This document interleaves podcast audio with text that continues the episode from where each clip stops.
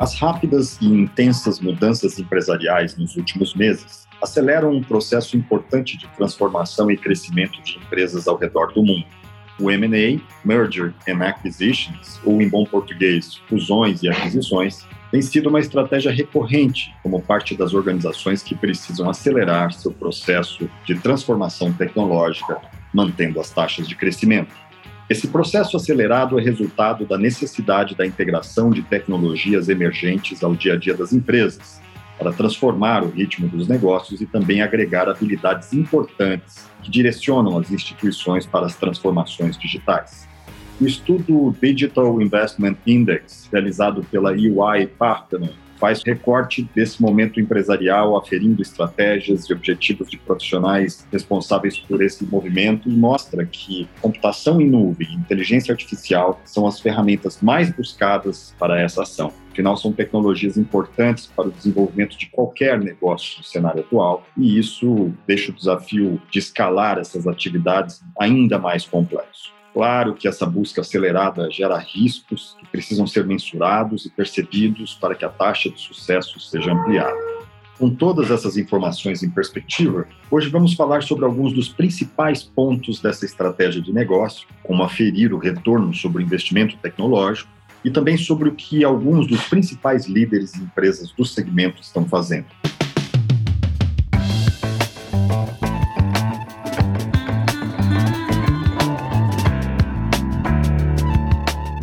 Olá, sejam bem-vindos ao Negócios e Transformação, apresentado por EY. Eu sou Eduardo Pimenta e hoje eu falo com Eduardo Tesch, sócio da EY Partner Strategy Practice e líder do Education Practice Latin South. É um prazer receber você aqui, Eduardo. Seja muito bem-vindo. Prazer de conversar contigo, com os ouvintes sobre esse tema, especialmente em discussão nesse período pós-pandêmico. Prazer estar com você muito bom. O investimento em novas tecnologias não é algo que as grandes empresas começaram a fazer agora. Essa transformação digital, ela já vem de algum tempo, mas na pandemia, ao mesmo tempo que precisaram ajustar os orçamentos, as empresas tiveram que testar o que foi feito nos últimos anos.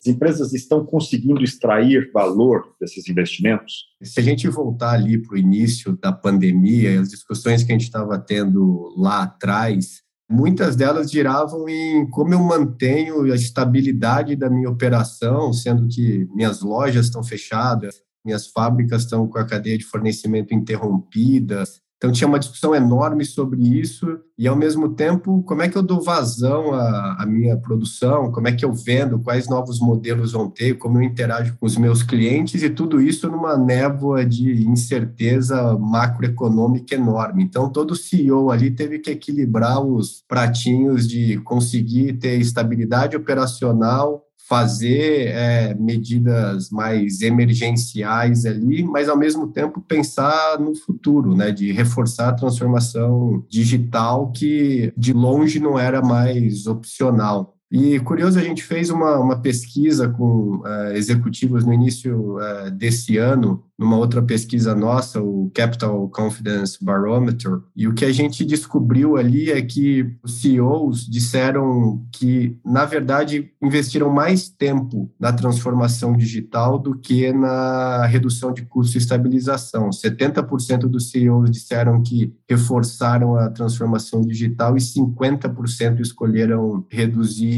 custos. E o que a gente está vendo desses esforços ainda, até o momento, é que a maior parte deles ainda não atingiu a maturidade, especialmente quando a gente fala de tecnologias mais avançadas, de IoT, inteligência artificial. Nessa pesquisa aí no, no, Digital Investment Index, a gente conversou com mais de mil empresas ao redor do mundo nessa pesquisa, né? E a gente descobriu que menos de 10% das companhias acham que já chegaram no potencial pleno desses investimentos. Isso só reforça a complexidade de fazer essa transformação, né? Que é muito além de implantar tecnologia, né? ela é muito sobre transformar processos e transformar cultura e práticas estabelecidas. E esse é um esforço que é mais lento do que a transformação tecnológica em si. Então, as empresas sim estão percebendo os benefícios, mas na sua maior parte ainda acham que não chegaram onde gostariam de estar nesse tema, Edward. Queria voltar ao Digital Investment Index, ele traz uma informação importante, que é a dificuldade que as empresas estão enfrentando para escalar suas capacidades de cloud e inteligência artificial. A demanda por essas tecnologias está realmente em alta, né? Que estratégias podem ser utilizadas pelas empresas para lidar com esse desafio e não terem os seus planos frustrados? Muito em conexão com o ponto anterior, né, a dificuldade dessa escalabilidade não tem a ver com a tecnologia em si, que parece sempre evoluir de forma mais rápida do que a gente consegue adotá-la, né? O que a gente percebeu no estudo é que os desafios vêm especialmente de dois blocos, né? O primeiro é falta de capital para a implantação desses novos processos e da, de novas tecnologias, e o segundo é a escassez de talento. E indo para o primeiro tópico aí de alocação de capital, um ponto que a gente percebe é que muitas vezes as empresas, quando vão olhar a alocação do seu capital, olham isso de forma segmentada, né? Cada projeto ali dentro da, da companhia é analisado de forma isolada e ao final ali o ciclo de orçamento eles são priorizados. E quando a gente fala de transformação grande, né, de, como da transformação digital, a gente precisa olhar isso sob uma ótica maior, né, de qual é o impacto geral da implantação de, das tecnologias, a mudança dos processos, para não incorrer em decisões subótimas. Como consequência desse jeito de olhar a alocação de capital, muitas vezes projetos importantes ficam com capital insuficiente para que a implementação dele seja de fato bem sucedida ao final, e aí morrem de desnutrição. Então, um ponto importante que a gente descobriu nesse estudo é que é preciso ter um olhar distinto sobre esses investimentos, e até daí, né, um pouco essa discussão de como é que eu meço esse return on digital investment para saber se os projetos estão sendo bem sucedidos. E o segundo ponto de escassez de mão de obra acho que ele começa até com um ponto filosófico interessante, né, que é a gente dizer que um dos motivos pelos quais não estamos conseguindo implementar a transformação digital, que ao longo dos últimos anos a gente tem dito que pode, no futuro, extinguir posições de trabalho, mudar o mercado de trabalho, né, que a principal dificuldade para implantar as tecnologias que um dia vão permitir isso é a falta de capacidade humana. Então, falta de capital humano é o que está dificultando para a gente implantar as tecnologias que eventualmente vão substituir o ser humano. Mas saindo da filosofia e do conceito aí, o que a pesquisa mostrou é que mais de 60% das companhias dizem que a falta de pessoa com habilidade necessária é o principal motivo pelo qual a, a transformação empaca. E saindo da pesquisa, indo um pouco mais para o anedótico, a gente tem visto isso no dia a dia com alguma frequência na conversa com os nossos clientes, né? Que se queixam de que precisam contratar e não conseguem por escassez de talento. E aí aparece um novo impacto da pandemia, né? Que é o fato que a competição por talento é, não é mais local, né? Você não está mais só competindo com outras empresas da sua cidade por esse talento dos desenvolvedores e profissionais, não é nem nacional, né? Você não está competindo só com empresas do Brasil, né? Porque as pessoas hoje podem, especialmente nessas carreiras, né, trabalhar em companhias em uma cidade a partir de outra cidade, né, dado o ambiente virtual. Mas a competição hoje é global, né? Muitos profissionais de TI brasileiros estão sendo contratados por startups empresas globais sem operação no Brasil essa competição né, com essas empresas faz tudo um pouco mais difícil, né, por questões de câmbio, pela proposta de valor dessas empresas. É super atrativo para esses profissionais trabalharem dessa forma, né, numa cultura global e com empresas internacionais.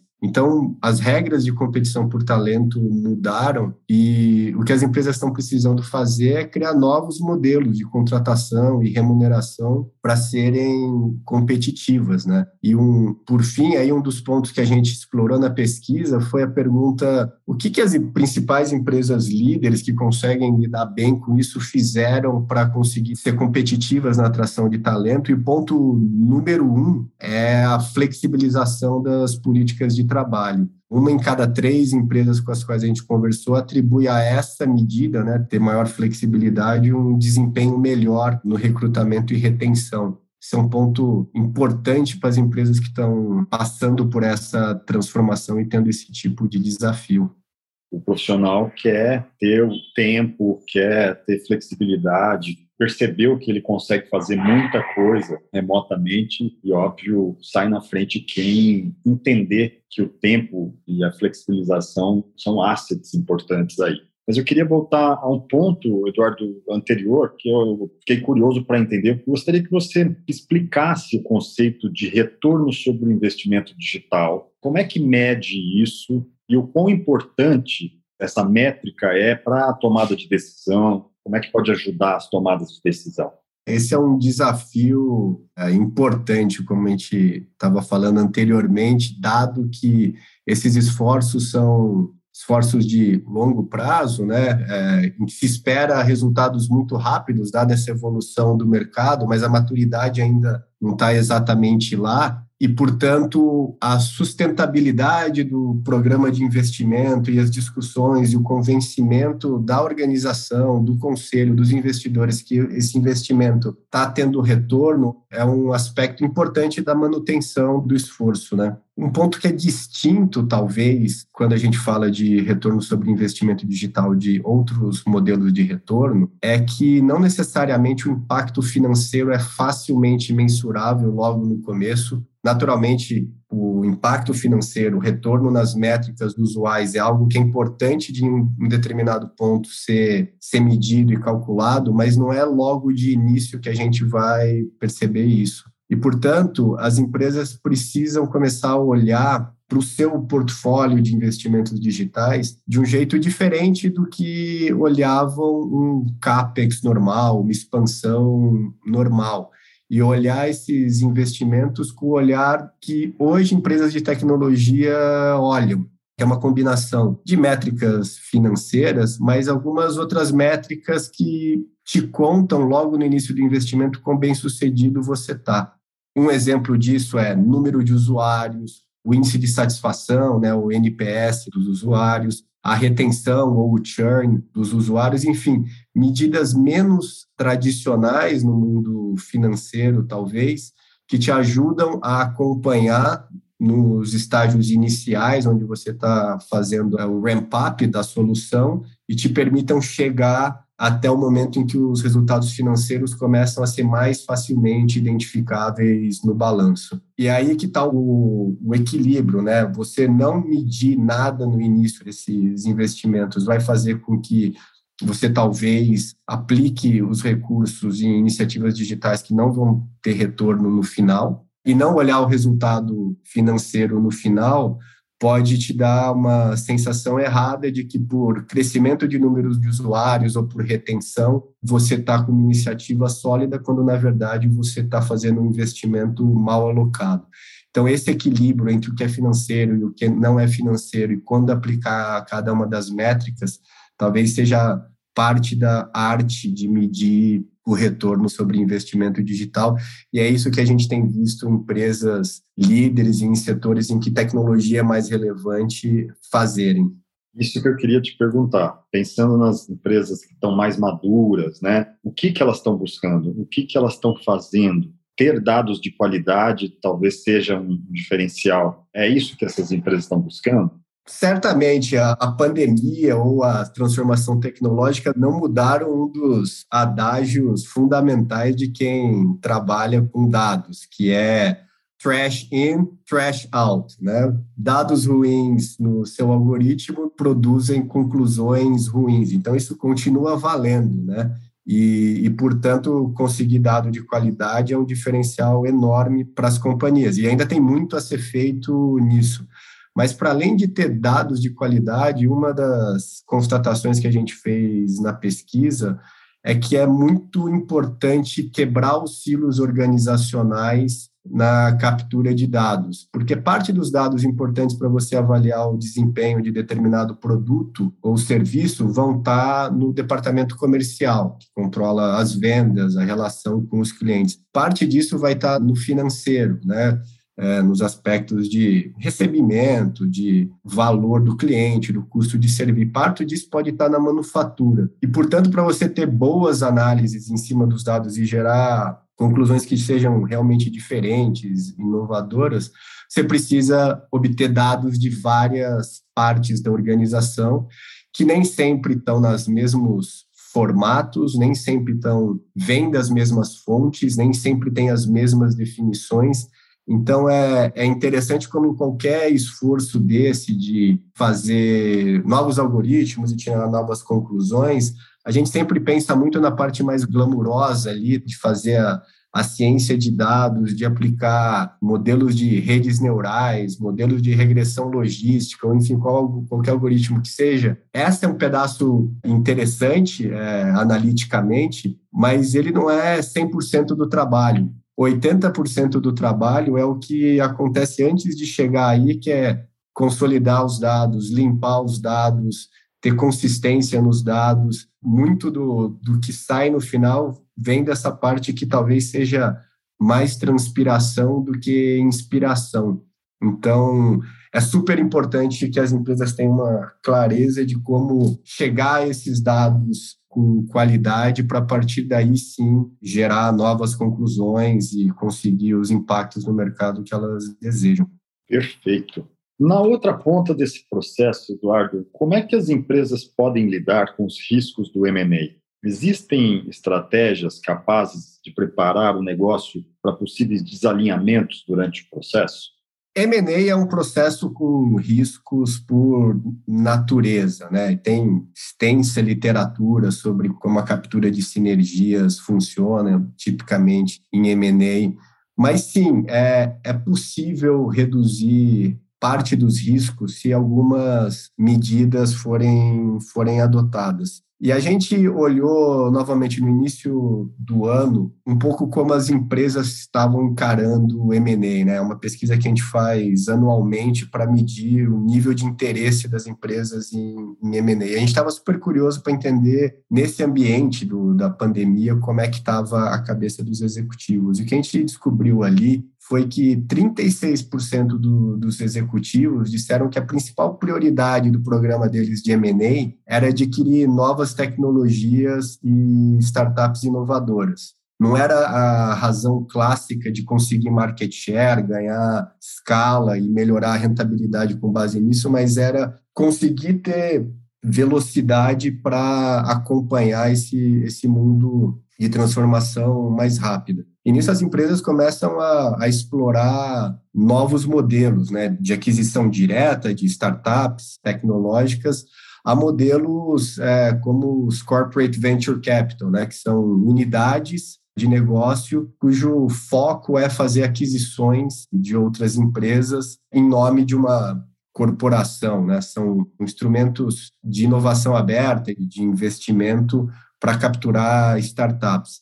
O conceito não é novo, né, do corporate venture capital, é um conceito antigo e já teve booms e já teve é, épocas em que foi menos é, popular, mas a gente vê um ressurgimento disso como um modelo de investimento e de atração de M&A para as grandes corporações. E quando a gente estuda um pouco melhor esse, esse modelo, né, e o que, que acontece quando grandes empresas interagem com as startups, a gente vê uma série de riscos importantes que vem essencialmente de uma dualidade que acontece ali, né? Você tem uma empresa grande que tem como princípio, né, errar o mínimo possível, tem processos muito bem controlados, tem estruturas robustas e, em geral, avessas ao risco. E do outro lado, você tem uma startup, né, que tem processos muito mais soltos, que prioriza essa versatilidade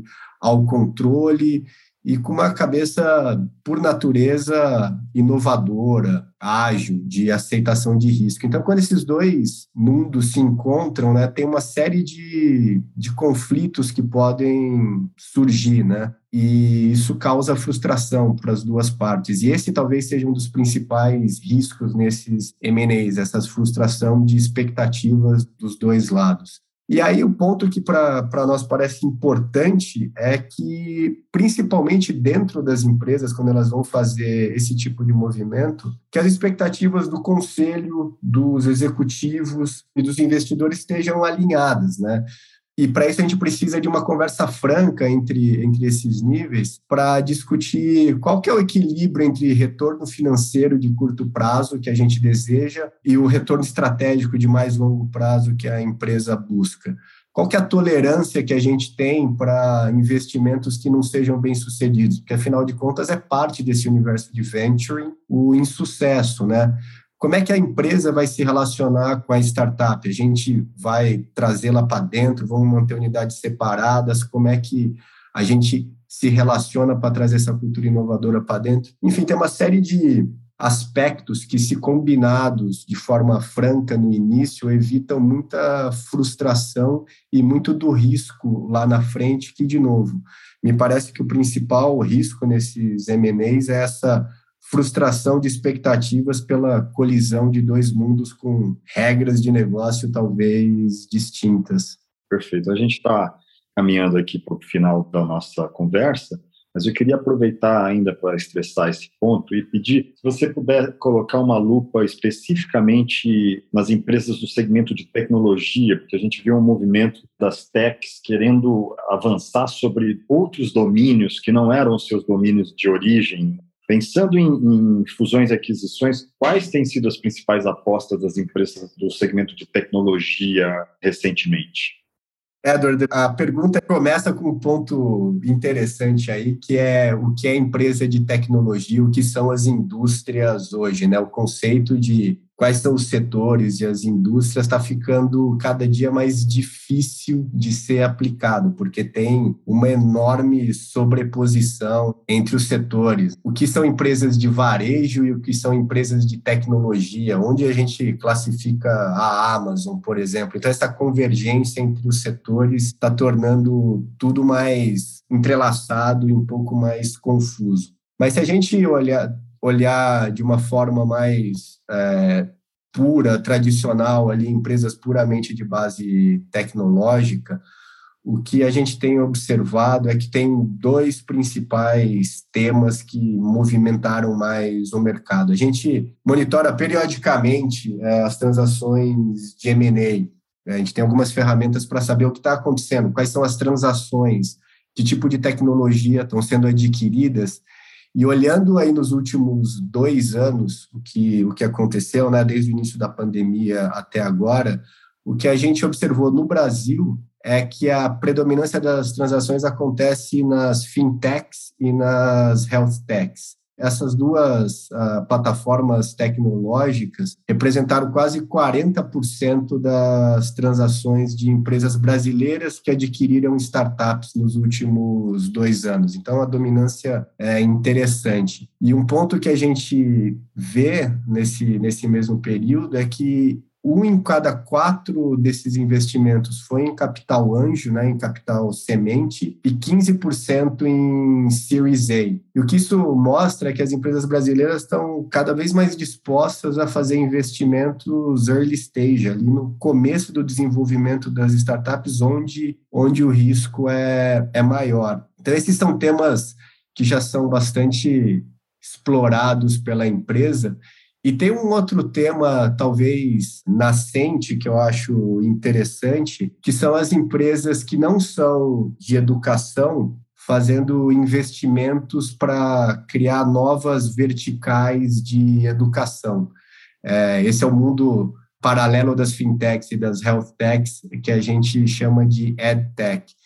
Essa é uma, uma tendência que eu acho interessante de ser monitorada, é, a gente viu o Google fazendo isso nos Estados Unidos, a gente tem empresas fazendo isso no Brasil, que surge, ligando de volta a um ponto que a gente conversou um pouco lá no começo, que surge da necessidade dessas empresas de terem uma formação de mão de obra muito mais rápida, muito mais preparada para o mercado de trabalho e que essas empresas enxergando que talvez esse seja um ponto estratégico e diferencial importante delas e não querendo deixar mais isso na mão unicamente do mercado de educação e assumindo isso um pouco para si. Esse é um ângulo da tese, e tem um segundo ângulo, que é as empresas percebendo que elas talvez tenham mais domínio do que qualquer outra sobre como os produtos dela podem ser aplicados, como elas podem mudar o treinamento profissional das pessoas e se aventurando aí em ajudar a formar a mão de obra que utiliza os produtos dela, que